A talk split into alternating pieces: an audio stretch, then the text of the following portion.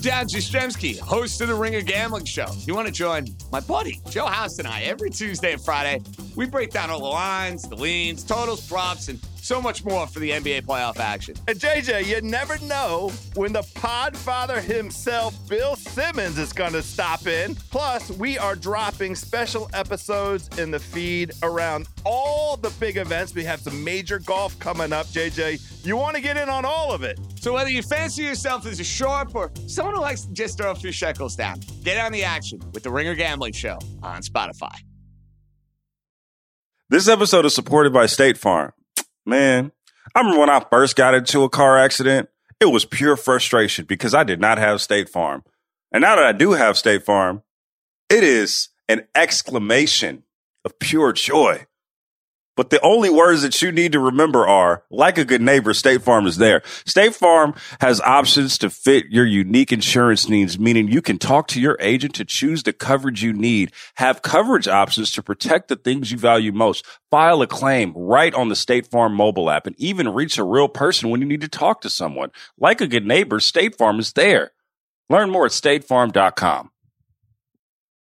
At Walt Disney World Resort, magic is found in spontaneity, the unplanned, the unexpected, an inside joke born in the Haunted Mansion queue, a surprise Stitch sighting in Tomorrowland, watching fireworks from your room. These memories aren't made from predetermined plans, but manifested from simply being present and together in the most magical place. Find your moment at Walt Disney World Resort.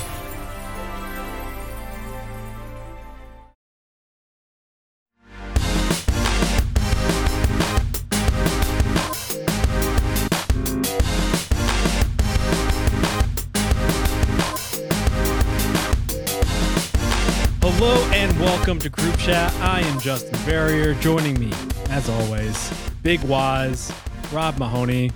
Rob, you're in the Bay for Game Five, right? Yeah, yeah. So, do you want to tell us about the uh, healing properties of the ocean since you've experienced this firsthand? I I would second Clay on the healing properties of the ocean. I would not endorse the healing properties of San Francisco Bay water. That's a whole different thing. I don't know where he's coming from on that one. Wos, of course, does not agree. He- not an ocean guy. I'm an I'm an ocean guy. I, I I've I always go to the beach. Uh, back when I was living in the Northeast, is basically once it's after July Fourth, I'm not afraid to get in there and mix it up. Uh, the water gets pretty warm out there uh, in the summertime, and of course in a tropical setting. Obviously, you guys know I'm you know uh, related to Haitian immigrants.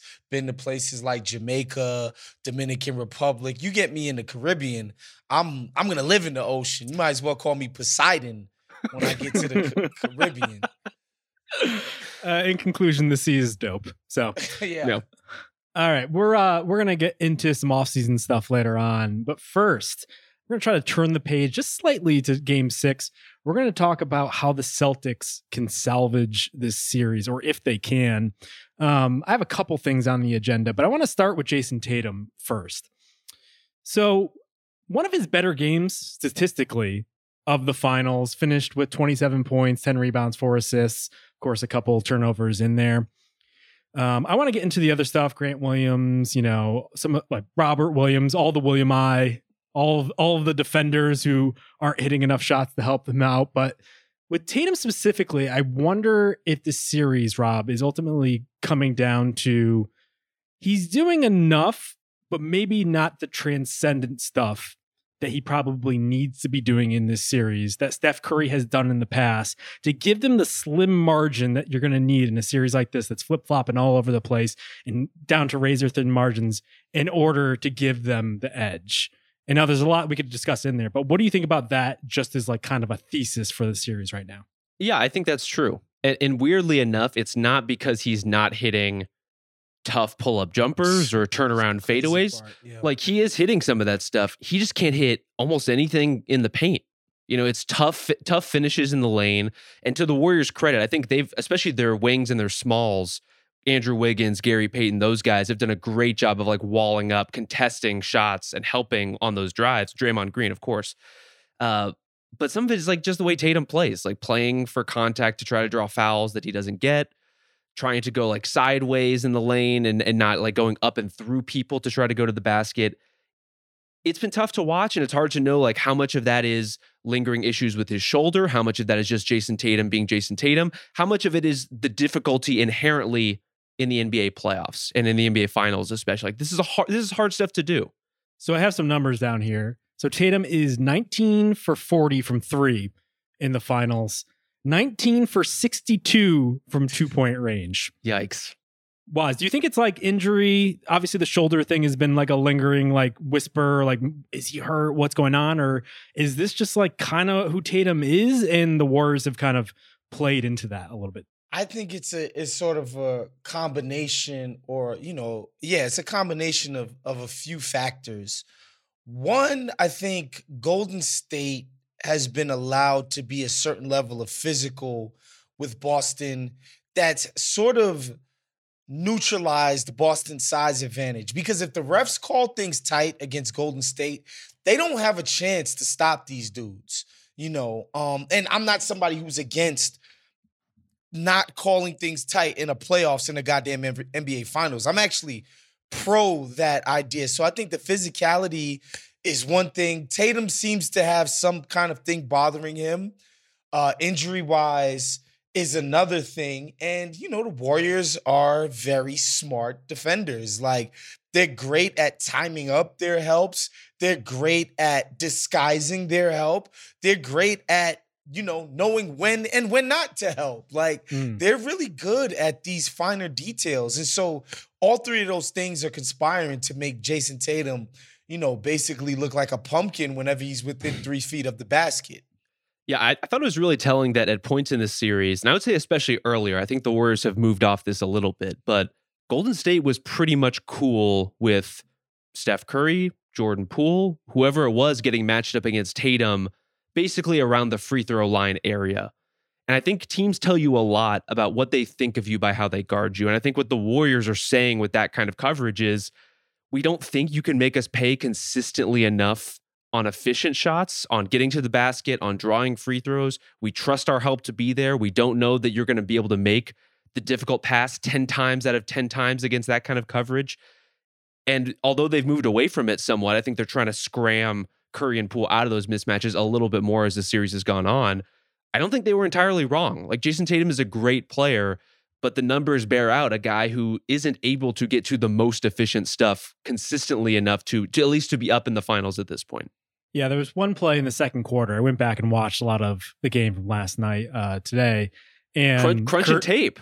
I know, I know. It's ama- it's amazing what can happen when I'm not doing like four other jobs. I can, I can actually do this one quite well. Um, like he was matched up against Curry, and I was like, oh yeah, you should drive on him, and he did. But then Andrew Wiggins closed on him at the rim, and Andrew Wiggins having quite the series. We could talk about that later if we want.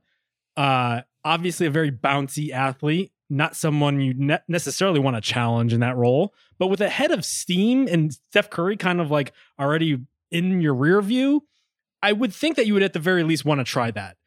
And he immediately passed out. And it's just like those type of plays. Not only is it just like making the probably the wrong decision in that scenario, but it almost has like a trickle down effect where it's just like I don't think the Warriors are intimidated at all by what the Celtics are going to throw at them. And I'm just like looking around, like, where is like the Jordan Poole or someone else that's just going to give this offense some zip and some juice that it feels like they're lacking? It's just like, I don't know. I mean, it was, it was in Golden State. I should, I should point out. So obviously the crowd isn't going to get, get behind them. Maybe that changes in Boston, but there's just like, there's not oomph. And I feel like Tatum is the one that needs to bring that. You know what's crazy? Man, you saying that evoked images of essentially when the modern era of bum hunting was invented, which is the 2016 finals. Yeah. And especially those last three games where it was LeBron just straight up. It would be like five, six possessions in a row where he's like, no, you come set the screen. We want this switch. We want this matchup and him attacking it. But LeBron, especially in 2016, as a threat at the basket, is one, one, he's a bigger threat to score. Two, the team has to allocate more resources to stopping that when he gets there. And three, like you just can't compare the level of playmaker um, and you know, just basically passer that LeBron is to Jayson Tatum, right? And I think that's what you're seeing. So, what you have to see is those moments when, you know, Steph Curry has to try to box out or stop Al Horford on the block, and he wins. You know, same Yeah. with Rob Williams, same with these bigger guys. Like they have to beat them with that because all of that juice of shot creation on the ball, they got two guys who can do it. Everybody else has to do it by brute force. And when those guys don't got it going and they're spraying the ball all, all over the place in these live ball turnover um, situations, and it has the compounding fact that you don't get to play defense in the half court, which is your strength. And so now the Warriors are playing against a transition defense rather than a half court. It like has these cascading factors, and you know, you have what happened in the last two games. Mm. the moment in game five when I knew the Celtics were in real trouble was there was an offensive possession that was a Marcus Smart driving kick to Derrick White, a Derrick White driving kick back to Marcus Smart, who then drove into the paint again. And it's just like that's the way the Warriors are going to cover these guys because they know what Wos knows, what we all know, that there are only two guys in that team that have the juice to really create as you laid out. And that's why you get into these situations where Jayson Tatum and Jaylen Brown play like 35 straight minutes, you know, I guess mm-hmm. accepting halftime, but did not get a break basically from the start of the second quarter on or their their first entrance into the second quarter on because those guys have to be on the floor. Like against a defense this good, the Celtics don't have that Jordan Poole as you were asking Justin. They don't have those supplementary creators. They have these two guys. And if they can't get it done, that's that's the ball game. That's it. And again, they have to be getting it done. They have to be winning because the only way that the, the Warriors are going to change their coverage is just they're beating these guys constantly. It's like, all right, man, we got to move stuff in the direction of these guys who are just cooking people at the point of attack. They're beating help. All right, we got to change something up. And then their complementary, secondary, tertiary players can have a lot of space to operate and get these wide open looks and shots. But if you're not scoring on Steph Curry one on one and you're Jaylen Brown or Jayson Tatum, the Warriors have no reason to give the rest of those guys any type of airspace. You know when they looked the best and the most dynamic was when Marcus Smart posted up Jordan Poole like two times in a row, like uh, down on the block, and I was like, "Oh, there's a little something here," and then it Mhm. completely went away. Like, there's only so much you could pick on Poole, especially when they just pull him from the game. But I don't know. Like, clearly they were searching for stuff. I mean, they win a lot with the the four wing one big lineups, and it seemed like they got some juice from that in the third quarter. But by the fourth quarter, when things were really falling apart, and they put out the Grant Williams at center lineup that we talked about last podcast, and it did not go well. No. Unfortunately for my my uh my theory there, I'm just like wondering where it comes from now because I, I think in the in the big picture, like the best game they had playing to their strengths was probably game three, where you're like, oh, their size is actually mattering here. Robert Williams has had an awesome series. But a lot of what they were scoring with in the paint was a lot of like Jaylen Brown, Jayson Tatum just like driving it into the cup. And I'm just like, all of these bigs are now just spread out on the floor on offense. And they're not really helping you at all unless you get some like outlier three point shooting performances from Al Horford and Marcus Smart, like they got into that third quarter. And so it's like they're big and it matters, especially on defense. But I don't know ultimately if it's going to swing the game. And if and they I don't know if they have the wings and the offensive juice to go small in order to really like combat what the Warriors are doing. And now I'm wondering, uh oh, is the series over? Are they fucked? Well, I mean, what makes it tough is not like they are leaning somewhat into those one big four guard slash wing lineups, but it really only works with Rob Williams. Like at this Yes. point in the Yeah. series, when they've thrown Al Horford into those spots, he has not had a good time either. You know, he he and Williams were and Grant Williams were both huge net negatives in game five.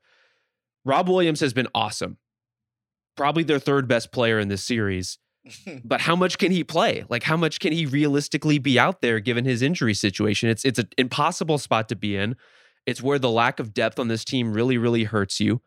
And they've gotten by to this point with that length, with that defense, with cobbling things together with seven and eight man rotations. But I think now you're kind of looking at a 6.5 man rotation. You know, it's Derrick White and whatever you might get out of Grant Williams on a given night. And that's that's a tough place to be against the Warriors when they seem to be getting deeper as the series goes, right? Like Jordan Poole seems to be getting more confident. They're finding minutes for Bjelica. They're finding minutes for Iguodala. They're finding ways for all these pieces to make sense. And I don't see that for for the Celtics necessarily with their rotation. At the same time, man, um, those possessions where Tatum and Brown just give the ball away, I'd like to see those maybe turn into shots on goal. You know, like I think that's a That'd be nice Yeah. improvement where you just go into the lane and just give the rock away, or you pitch it out. And you know, you, you know when Gary Payton the second is is guarding two guys out on the wing, right? Like he's zoning up on the two guys, and it's just he's just watching you pitch float this freaking kick out, and it, it it's it's like a uh uh what you would call it a punt return, damn near, where he's just waiting for the freaking ball, and he's just going in transition, like you know maybe see those possessions turn into shots on goal. I think that would make a world of difference. Call me crazy. Yeah. They're also waiting on some of them now too because they know that the kickouts are coming. Like almost like when Draymond does anything with the basketball, you're like, "Oh, he's going to pass it." Like I think like Tatum is becoming a little too predictable. Well, and not to be total JV basketball coach here, but 10 missed free throws, brutal. Mm. and, and the the na- when they came in the game and the like the circumstances where it's in the middle of a drought, Jayson Tatum is dog tired and he walks to the line and misses two in a row. I mean, that just takes a lot out of your team in those situations.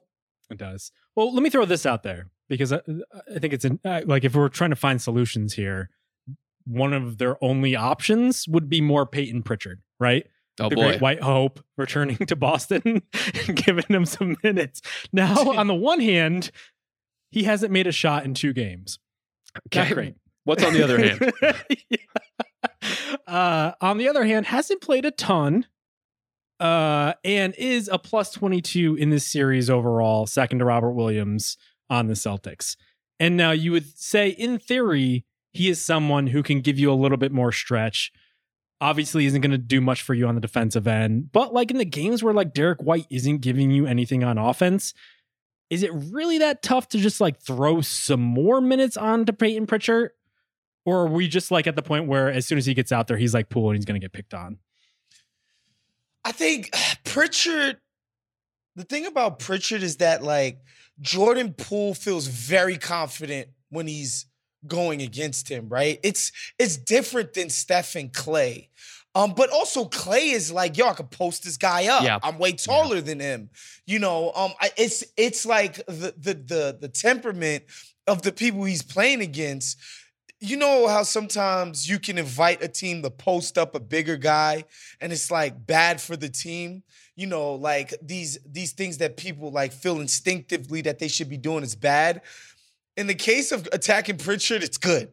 it's like, no, this is actually like exactly what you guys should be doing. And so that's problematic. And, and yeah, he's not in any way making up for it on offense with anything, not with playmaking, not with shot making, not with anything. So it's tough for him right now. Well, and I know Derrick White is not really a consistent shooter by any stretch of the imagination, but in what universe is Payton Pritchard some knockdown stretch guy? You know, like I know. he- he's Game hitting like six, though, man. like, like mid thirties white- for he's the a white- playoffs. He's a white hooper. He's a white hooper. I mean, and and Give you so some we grit, just, we just some give him that X-Team. deference. Yeah. Yeah.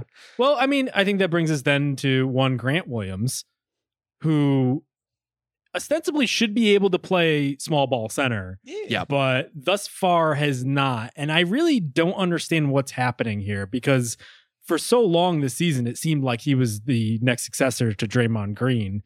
But in this series, he kind of seems like just a pretty poor facsimile. And like, I don't know, like, do you guys see anything for him where he's just like been because he, he can't guard Steph. We, we've covered that in the past, but like I kind of don't understand why because it's not like he's particularly slow. I mean, I guess his lateral quickness is, isn't great, or I mean, I just I guess Steph is just unique and he's gonna do this to a lot of people. But I feel like this is where Grant Williams should be able to show off his own unique brilliance on the defensive end. But this is the reason he's not Draymond Green, right? Like, Yeah. I think what makes Grant Williams good is that he plays bigger than he is.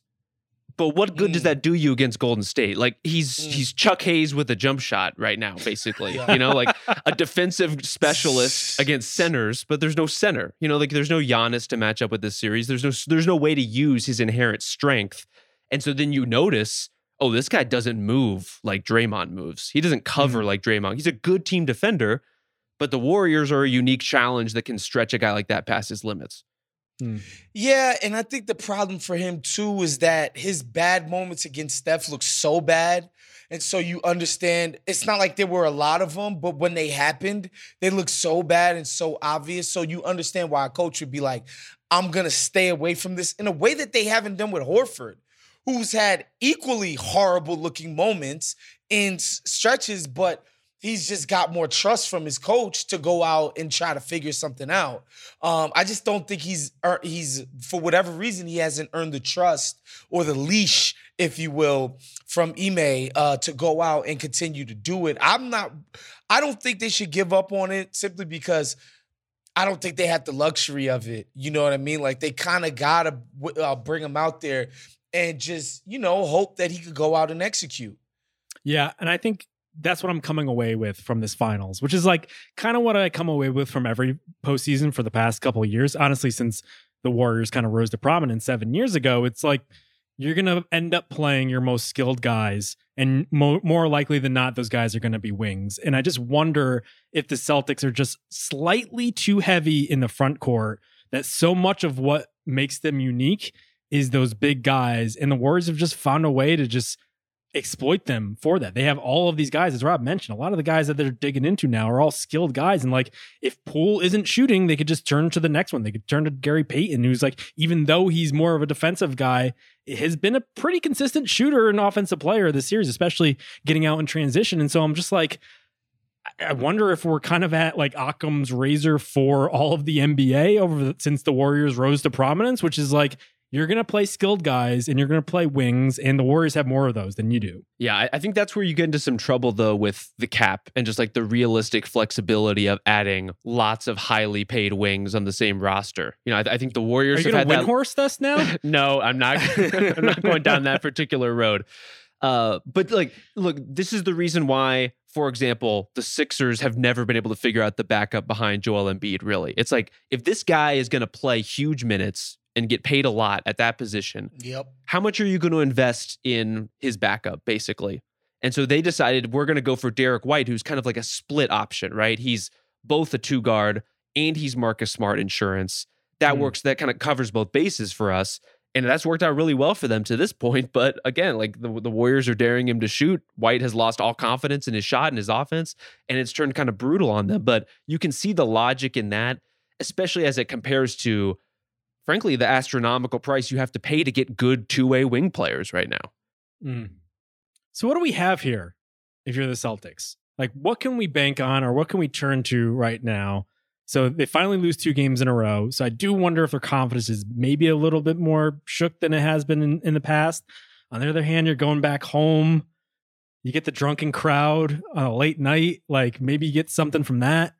Is there anything was maybe to the fact that Steph Curry had an off game and you could learn something from that? Or is that even like more fool's gold because he just missed some shots? look, they went into game five, um, according to cleaning cleaning the glass, with a 83 defensive rating in the half court. You are stopping this team. You're stopping them. And so what what you gotta what, you- what you gotta count on is like maybe you get a few more calls in the paint where those bad misses turn into free throw makes, um, less turnovers, and just like be better. You get more transition opportunity. Is it like some of this stuff is just so bad? Yeah. Where it's just like this doesn't look like championship level offensive execution in the half court. Like you don't belong in the NBA finals playing like this. And I know that, you know, we're supposed to have better analysis than this, but I don't know what to tell you. I'm watching people just throw the ball to the other team. What what what's the solution to that? Mhm. Yeah, the the adjustment really is don't turn the ball over 18 times, as we've alluded to. I it's it look, I think one thing that worked for the Warrior in the Warriors' favor in game five. And it was almost by accident. I think some of it was deliberate, was in the first half, they really let Steph pace himself. Hmm. And they he was deliberately off ball. He was not moving a ton like he normally would be. They were working through Clay and working through Wiggins and working through Draymond and trying to establish these other guys and basically saving Steph's legs for what seemed like it was going to be a second half surge that just never came you don't get that if you're Jayson Tatum and Jaylen Brown. And so I think that's the reality of if you're the Celtics and you go down big in the first quarter, you're going to lose. Like you need to have the margin for error early to move away from those guys to at least get them some possessions off the ball where they're not in demand all the time because if you're going to play them 44 minutes, which I think you have to, like we're down to a two two game season. Those guys have to play 42, 44, 46 minutes. That's the way it has to work with this rotation then you have to find ways within the game to let them pace themselves so that they're not just throwing the ball into the hands of expectant warriors who know exactly where to be. Yeah. If I'm the Celtics though, I'm I'm really worried that Clay has now seen enough shots go in that he's playing with even more confidence than he probably had before when it was at times seemed a little bit more like a show of confidence, but maybe secretly he was worried, like, oh, damn, do I still have this? Uh, now, maybe they don't get some of these performances from Poole, who's been touch and go. Maybe they don't get another big Payton game. Maybe Draymond doesn't dribble at all this game, as opposed to the one dribble he took in order to get to the basket early in the first quarter uh, in that last game. But, like, I don't know, man. Like, getting those guys going is a really dicey proposition.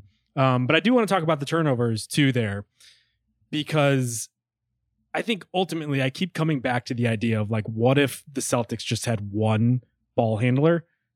You know, like it kind of is the existential question of, I guess, the season they had post January, where it's like, oh, we're this team, we're switchy, we have an identity, we're great, awesome. But it's just like, I, I get establishing that identity, but not having any go to ball handlers in the situation just to clean up what's going on here just really seems to be like their fatal flaw. And it's just like it's really tough man. Like so you're you're stuck on these game to game flips and turns where it's basically like are they going to shoot themselves in the foot? Is jaylen brown going to dr- literally dribble off his foot five times or just like bobble a catch and whatnot? And it's like i don't know. It'd be really nice just to have one guy who could pass and dribble and do all those things. I mean they're in the finals. I know, yeah. but like it, it's the one thing holding them back right now. And like they could find it this offseason. Maybe there's like a capable veteran guy that they could just plug in there and that solves it and they get back and they win next year. But like for for right now, it's just like, God damn, they're just so close. It, I think that's what makes it feel so agonizing is that they are so close. Because honestly, if this wasn't the Warriors, if this was any other style of defense, I don't think it'd be as big a deal. Yeah. But the the way the Warriors have been covering and scrambling between guys, it's just hard to see those see the angles, to see the lanes through that. Yeah. It doesn't help that when the Warriors turn it over, because as we know, like for a long time, one of the biggest Achilles heels for the Warriors was their turnovers. Like when they turn it over, it's like the most beautiful mistake ever it's like they'll just contort their bodies in a way that like you've never seen before because it's so or like athletic. they barely missed a half court a, a backdoor cut or right. you know it's something like that like a driving kick. The angle was a little bit off. Right. Um, these guys are just like no here's a freaking pick six. Go ahead. Yeah right. You, you hear the Curb Your Enthusiasm theme song like whenever Jaylen brown catches the ball. It's just like it really it only enhances the NBA Finals are here, and so is your chance to score big on FanDuel Sportsbook. Throughout the NBA Finals, FanDuel is giving new customers $200 in free bets guaranteed. When you place your first $5 bet, bet the money line, point spreads, player props, and so much more. Plus, you can combine your bets for an even bigger payday with a same game parlay. Hey, game six of the NBA Finals is on tap. You know who I like? That's right, the Golden State Warriors. I picked the Warriors in six, so I'm sticking to my prediction. So pick the Warriors if you're looking to cash in. Just sign up with the promo code RINGERNBA. If you haven't tried FanDuel, now is the perfect time to give it a shot because the only thing sweeter than watching the finals is cashing in on all the action. Join today with promo code RINGERNBA and turn a $5 bet into $200 in free bets win or lose. Make every game feel like game seven with FanDuel Sportsbook, FanDuel official partner of the NBA. 21 plus in select states, first online real money wager of at least $5, $10 first deposit required, bonus issued as non withdrawable free bets that expire 14 days after receipt. See full terms at fanduel.com slash sportsbook. Gambling problem? Call 1 800 Gambler or visit fanduel.com slash RG in Colorado, Iowa, Michigan, New Jersey, Pennsylvania, Illinois, or Virginia.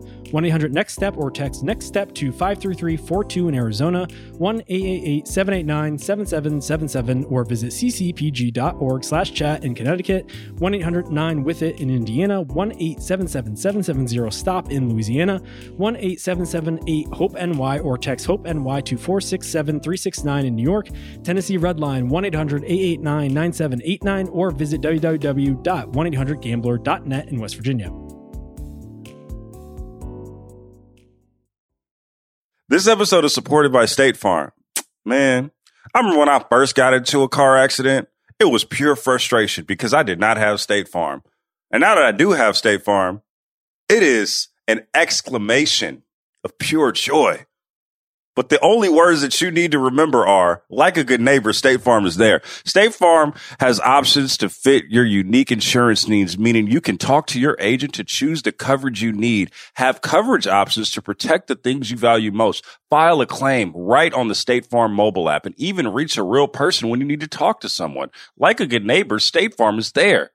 Learn more at statefarm.com. This episode is brought to you by Grand Marnier. Forget the ordinary margarita. It's time you added a little finesse to your cocktail game. Enter Grand Marnier. Inspired by French style and sophistication, Grand Marnier blends smooth cognac with bold orange liqueur. A grand encounter fit for champions. Follow Grand Marnier USA on Instagram to learn more. Drink with style, drink responsibly. Grand Marnier liqueur, 40% alcohol by volume, copyright 2023, Campari America, New York, New York. You want to do quick finals MVP watch? Yeah, and it should be quick. I, gonna- I just feel like this this shit is not like even yesterday when Steph has a bad game. Just watch the game. Wiggins dropped 26 points on 23 shots. By the way, it's not like he was out there, you know, on some on another level. Like he had a good game offensively, but all the airspace is created by the attention that Steph is getting. When Wiggins is attacking a closeout on at the end of a shot clock and he's able to operate in the one-on-one, like nobody even bothers sending help his way at the end of the freaking shot clock, and he gets to shoot over a guy from seven feet. Yeah, that's Steph Curry. That that is Steph Curry. So even when he's not the one finishing the possessions, he has so much influence on all of their success on that end. I don't want to hear nothing. It's Steph.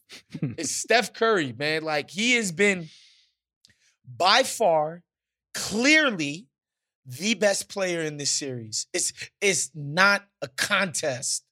He's been way better than everybody else. better than Pritchard. Barely. You know what? Bjelica has a case. yeah, right. I told you guys about the Luke Babbitt effect. I want to go on record here. Oh, for Bjelica. Yeah, that's exactly what's happening. They kept going at him because he's a goofy white guy, and look what happened to him. They messed around and found out, that's for sure. Jayson Tatum not trying that again. right. Um. So, Rob, any any counterpoints to the Steph Curry Finals MVP? I guess like No. if Well, he has Waz- another Waz nailed bad, it. I know, I know, but like, what if he has a bad game? Are you considering anybody else? If we didn't do this this terrible charade with Iguodala already in 2015, I think there would be a chance. But I think everybody in the media collectively feels like a big old dickhead for having done that shit in 2015 with Iguodala, and it's not gonna happen again.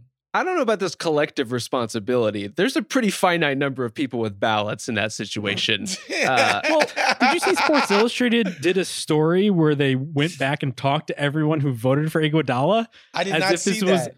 Is this like the JFK assassination where I- you I- really had to go it's back to the grassy deserved. knoll? yeah, it's deserved because it was that egregious. yeah, I guess so. Man averaged 12 points a game. What are we doing? Hmm. Oh, and he held LeBron to 40 points. It's, like, it's ridiculous. just the fact that that was the the point of comparison was do we give it to Iguodala or do we give it to the guy who lost on the other team who Iguodala So- guarded? Right. Right. I I mean I I love defense, but come on, guys. Like, why why are we why are we still here? Is my question, Justin. Why, can we just can we just give it to Steph and move on? At least if if they win. Okay. Um, last thing I had on on this game. Do we want to talk about the Windhorst comments at all? What do you want to I- talk about? Well, so Brian, our our dear friend, uh, I guess on a radio, no, I think it was a TV hit. He basically alluded to the fact that the Warriors were outspending most of the NBA, if not all of the NBA, by a significant amount of money. And he basically alluded to the fact, well, like this this helps in these situations. And he caught a lot of flack for it. And I guess the timing was a little off, and so that's why people seem offended by it. But I looked at that and I'm like, well, no shit. Um, like, yeah, that's that's part of it. Wait, so Wendy Wendy said that the Warriors are outspending NBA teams as far as like like Yeah, their salary? I, I think I think because they're deep into the tax. Yeah, what yeah. raised people's hackles is that the expression raise their hackles. sure. Uh, what irked people was he called it a checkbook win. Oh, They're like, I oh, see. They have I- Andrew. They have Andrew Wiggins. No offense to Andrew Wiggins, but the reason they have Andrew Wiggins is because they were willing to pay this enormous tech, this enormous tax bill. Therefore, not only was it a win, it was a checkbook win. So what is this diminishing Golden State's accomplishment because they their owner was willing to pay for greatness? What like what are we doing here? We we don't want to encourage teams to pay for players? Like this this seems like yes. I don't know. I, that's crazy to me. I mean, That- like I- that I, think is- that's the takeaway for me. And like, I'm I'm basically throwing this up to you guys so I could just work my way in here and and and do the take myself. But like, I feel like we should be applauding this.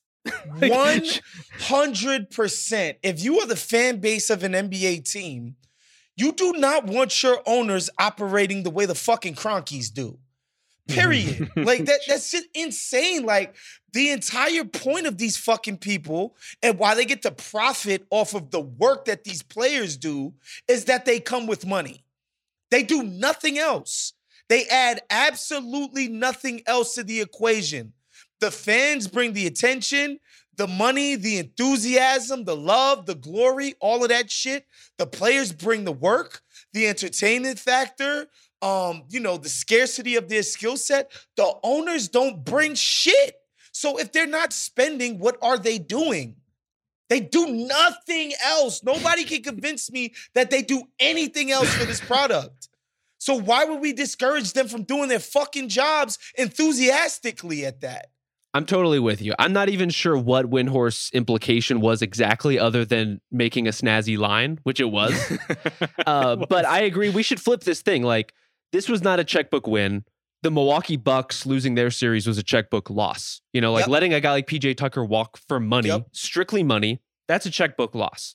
And I think there are a lot of teams around the league who take checkbook L's on a very regular basis, dumping veterans for draft picks, shipping guys around at the deadline to duck under the line. Like you see this all over the place, and, and some with contenders as much as anyone else, to be honest. By the way, in a culture where we valorize guys for taking less money, hurting their own personal fucking pocketbook, why the fuck don't we do that to owners?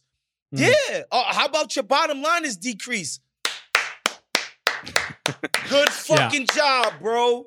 You made less money. Good for you. I do think part of this is like we live in such a, a Woj centric world where we're constantly hearing about this guy makes this or like like the transaction game is such a big part of this that on the one hand it's good that we follow the money and we kind of understand the NBA on a transactional level and we know why decisions are made but it does get to this point where people are like talking about the the luxury tax and getting out of the luxury tax as if it's a good thing right? Like i constantly hear like oh they they made this for x move and they got out of the luxury tax so this is good for them. And i'm just like i don't give a shit about that. I really do not care Thank and i don't know why we should care Especially That's when all. it's not like the Warriors are grossly outspending everyone else.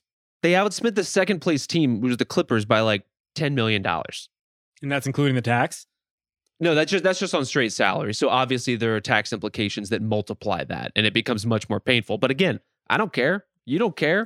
By, Pay the by tax the way, bill. by the way, and you know what? Your point is very astute, Justin, in the coverage of this kind of stuff, where teams are considered smart, quote unquote, for ducking the tax, for saving their like saving their owners. And there's a way to look at this in a more charitable way towards ownership and say, well, you know, um, uh, the restrictiveness of repeater tax makes it harder to do XYZ, which then makes it harder for the team to be better, which then makes it harder to make the fans happier.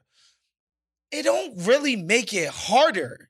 It's just that these dudes are cheap. and so it's like, oh, I don't, it, it, nothing is stopping it.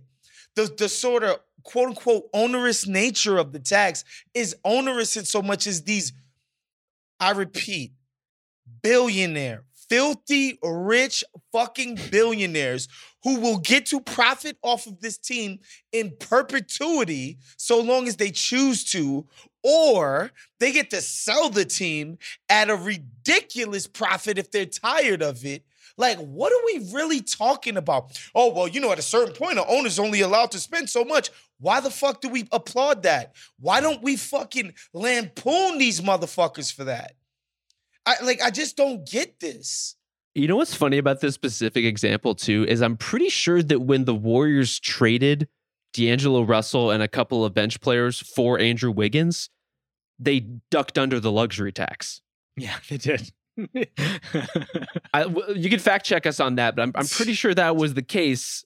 In which, like, I, I mean, they spent afterwards. There's no question about that, and they've kept guys on the roster and extended and re-signed players as is the, as is their want and their right, and as every team should be doing. Like, you should pay to keep a core like the most accomplished one in modern NBA history around. It's not it's not rocket science. And as far as I'm concerned, we should be do what we should what we should be doing is giving props and praise to Joe fucking Lacob. Cause why?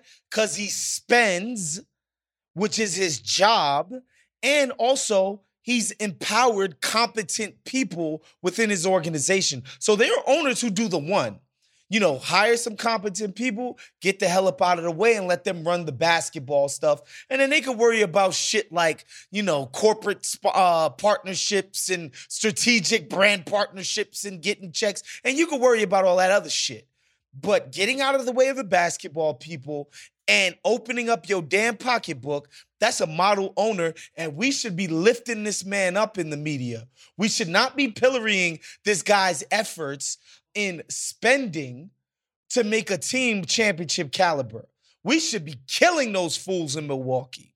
We should be killing the Kroenkes for letting an incredible exemplary GM leave for no damn reason but for the fact that they cheap as hell.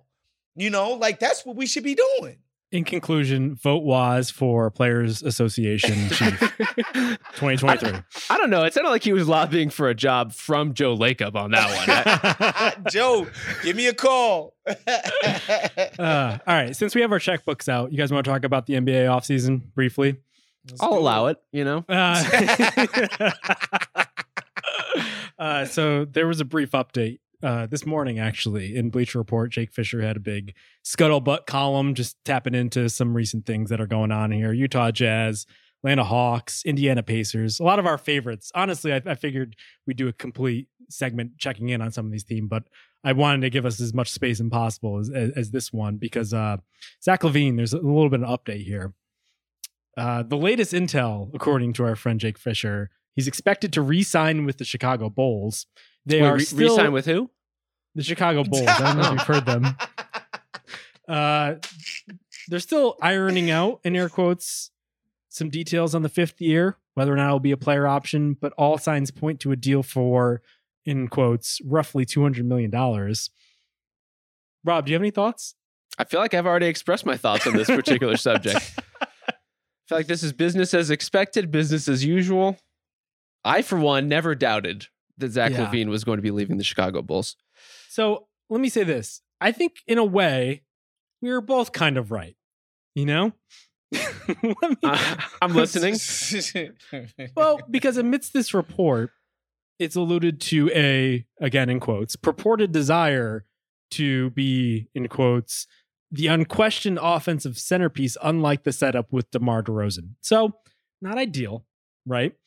Um, and it also sounds like the Bulls are aware of the fact that they probably need to get LaVine some more help, uh, including the one nugget that they are shopping two-time All-Star Nikola Vucevic in a deal that could potentially bring them back Rudy Gobert. They don't want to give up Patrick Williams, yada yada yada. So I think the genesis of like, or what was spurring my my conspiracy theories, let's just call it what it was, um, to maybe think outside of Chicago was that like the Bulls' long term vision, like I don't know what if the runway is as long as some of these other teams that he could have potentially gone to. For instance, San Antonio Spurs, another team we brought out that doesn't get mentioned because I spent so much time talking about the Detroit Pistons, like Spurs.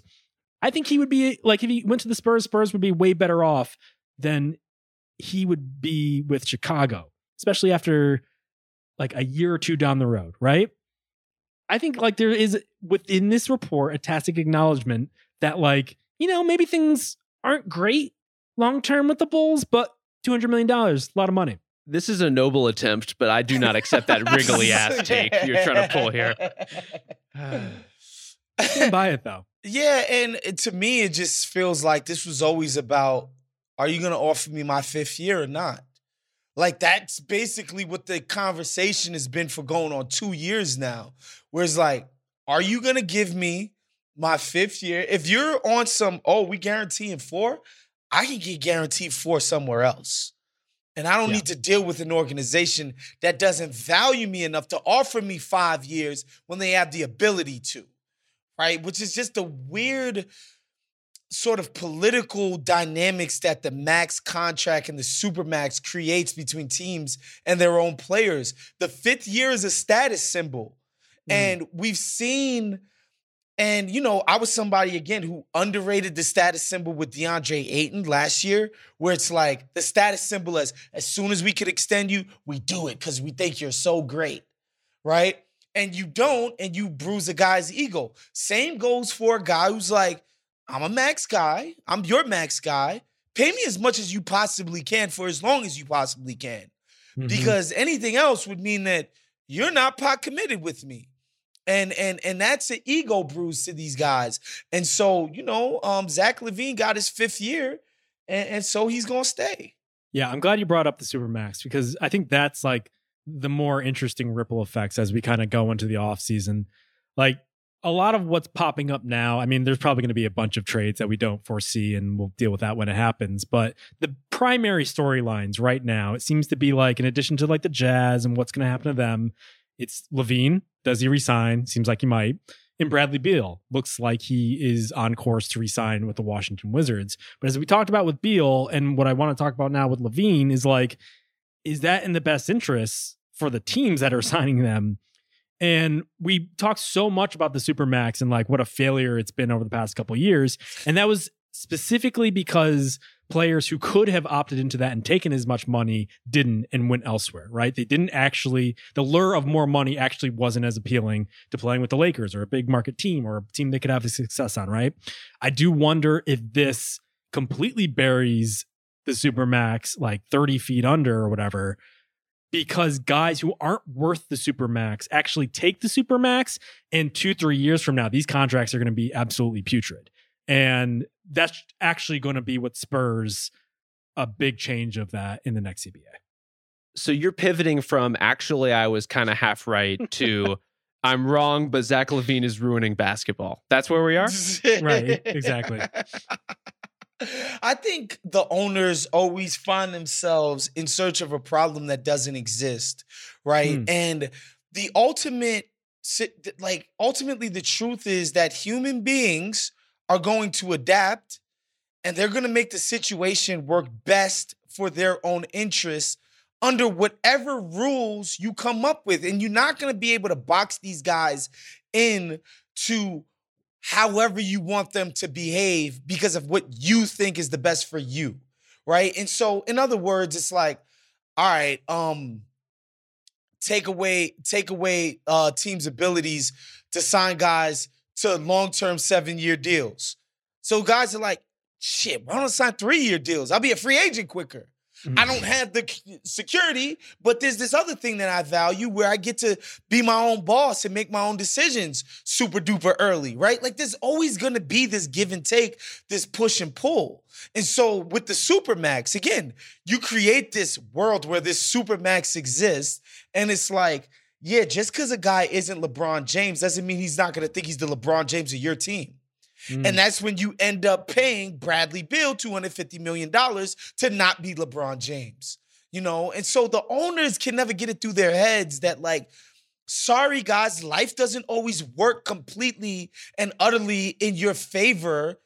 And people aren't always gonna submit to your freaking will. I know that's how you're used to every single other fucking thing happening in your life. It doesn't get to happen here. Get over it.